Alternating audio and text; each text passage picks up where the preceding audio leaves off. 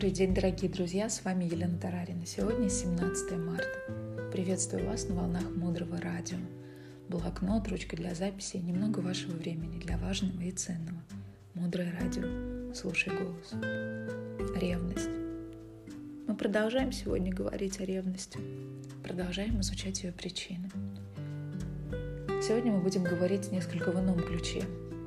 Ревность у нас возникает в тот момент, когда мы не радуемся вниманию, которое получают другие люди, когда нам это доставляет неприятные чувства, когда мы не получаем внимания либо мы сами, либо те, кого мы включаем в свои границы.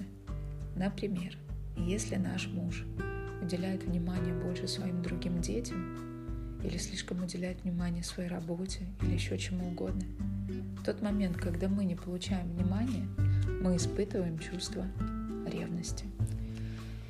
Но это был еще такой предваряющий этап, который потом заканчивается уже тяжелыми ситуациями. Что делать, когда ты входишь в комнату и видишь, что твой мужчина обнимает другую женщину? И вы знаете, этот вопрос задают очень часто люди. Его задают в разных вариантах. Его можно, в принципе, перефразировать, и он будет звучать так, что делать, когда на тебя уже летит бомба. То есть, когда кто-то появляется, кто наносит тебе удар – когда уже есть реальная опасность для жизни, когда ты видишь уже своего партнера с другой женщиной, есть опасность для отношений. И ответ такой. С настоящим нам особо делать нечего. Настоящее в настоящем мы изменить не можем. Единственное, что мы можем сделать в этот момент, это ослабить возможный ущерб, сохранить всем жизнь, не допустить тех ошибок, которые потом уже поправить будет невозможно потому что то, что происходит сейчас, в этот момент, было нами создано давно. И сейчас мы смотрим этот фильм, и природа этого фильма точно такая же, как и природа наших снов. И об этом говорит дорогая Лама Двора, рассказывая в книге «Духовное партнерство». И мы сегодня обратимся к этой книге. Но что же в настоящем нужно делать, когда боль уже нестерпима, обида нестерпима? Можно, можно чуть облегчить ситуацию. Итак, вы испытываете чувство ревности, и вы включаете своего наблюдателя, который осознанно смотрит на эту ситуацию, выделяете маленькую часть своего сознания, которая находится сейчас в темноте. Мы говорим о том, что состояние ревности близко к помешательству, но все-таки вы находите силы из этой темноты отделить самый светлый кусочек, самую светлую часть. И эта часть становится совсем маленькой, но она выходит из темноты и смотрит на эту ситуацию как бы со стороны. И эта часть произносит следующие слова. Ревность, ревность, ревность. Это техника, которая используется в одном из направлений медитации. И эта техника очень хорошо помогает. Это техника наблюдения, осознания и принятия того, что со мной происходит сейчас. И это первая часть. То есть вы Просто говорите «ревность, ревность, ревность». Вы выходите из пучины боли и смотрите на это со стороны. А вы как бы выходите из этой истории. Потому что в тот момент, когда мы страдаем от ревности, когда на нас накатывается волна ревности, мы очень глубоко погружаемся в истории, которые мы сами себе рассказываем. И вот этот маленький кусочек сознания нам позволяет чуть-чуть над этим приподняться и почувствовать облегчение. Второй вариант, как облегчить ситуацию чуть-чуть хотя бы, это перенести свой фокус на то, чем вы занимаетесь в этот момент. Повернуть свое сознание, заякорить свое сознание настоящим действием. То есть если вы в момент, например, работаете, то вы говорите, я пишу, пишу, пишу, или я иду, иду, иду, или я дышу, дышу, дышу. В этот момент вы переносите свой фокус, соответственно, на письмо, шаги или дыхание. Вы возвращаете себя в настоящий момент. И настоящий момент — это всегда облегчение. Всегда. В настоящем моменте у нас включается очень много механизмов, которые позволяют нам этот настоящий момент правильно пережить. И у нас энергия включается, осознанность включается.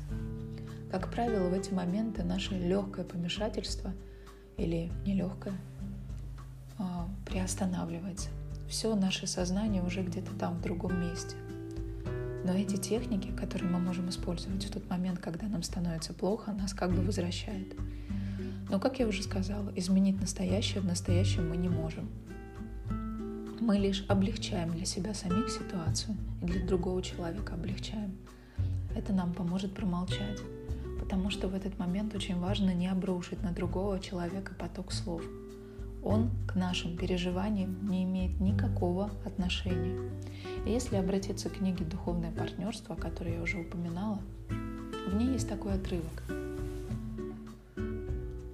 И, собственно говоря, это начало уже действительного освобождения от ревности.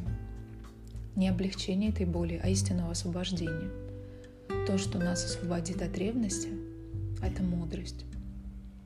И понимание того, кем являемся мы, кем является наш партнер и чем является то, что мы сейчас испытываем и откуда это все приходит. И именно мудрость, она и является истинным лекарством. Именно мудрость и позволяет нам трансформировать это свое состояние, освободиться от него, освободиться от причины ревности, от семян, которые находятся в нашем сознании. Что, за, что же сказано в этой удивительной, тонкой и очень невероятно глубокой книге? Эта книга вообще, знаете, вот такое ощущение, что когда ее открываешь, что там просто какая-то огромная-огромная мудрость. И все это на 100 страницах всего лишь. если у вас будет возможность купить эту книгу и прочесть ее, книга называется «Духовное партнерство», автор Майкл Роуч и Лама Двора Цвиели, мы вам очень рекомендуем эту книгу купить. Можно ее, кстати, найти на сайте stararina.com. И в книге сказано, есть ситуации, есть мужчина или есть женщина.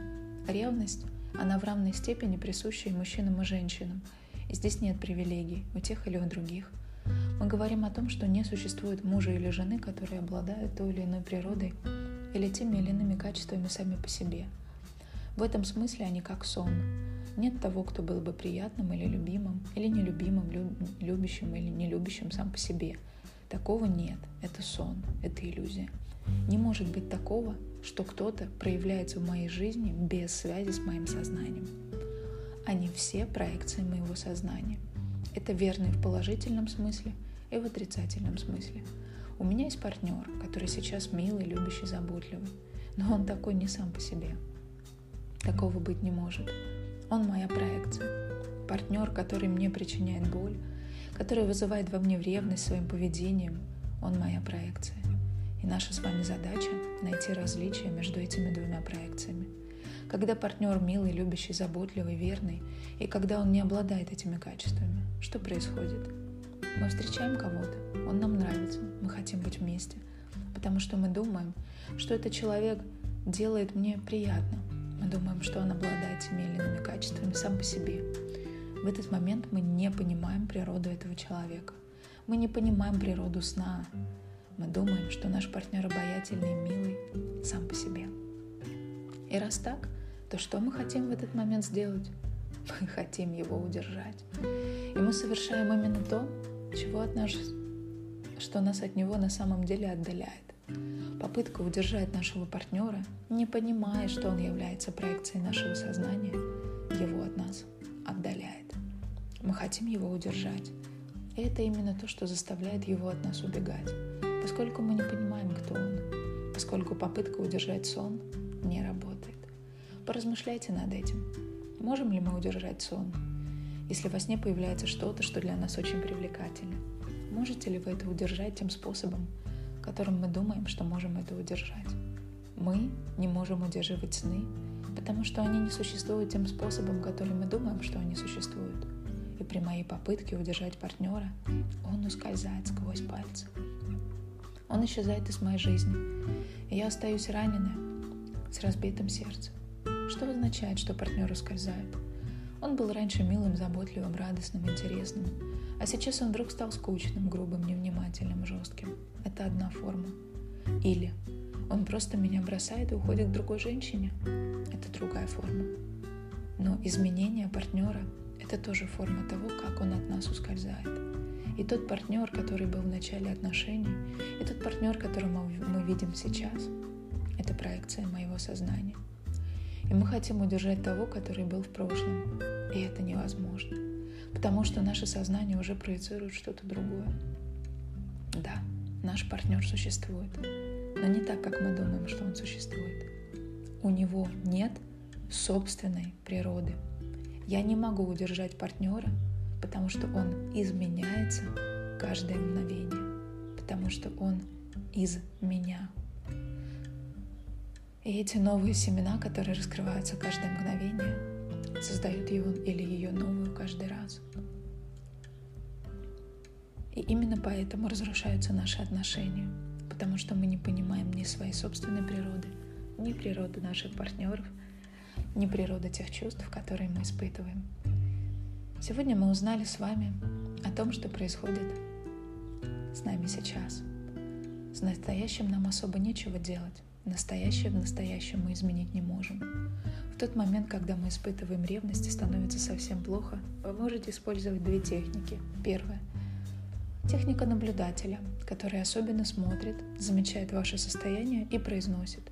И второе – техника переноса фокуса на то, чем вы занимаетесь, на свои физические действия. Первая практика – фокусировка на своих чувствах, их проговаривание. Второе – фокусировка на физических действиях. Дальше глубже. Оставайтесь с нами на волнах Мудрого Радио. Мудрое Радио «Жить на глубине». С вами была Елена Тарарина. До встречи в эфире.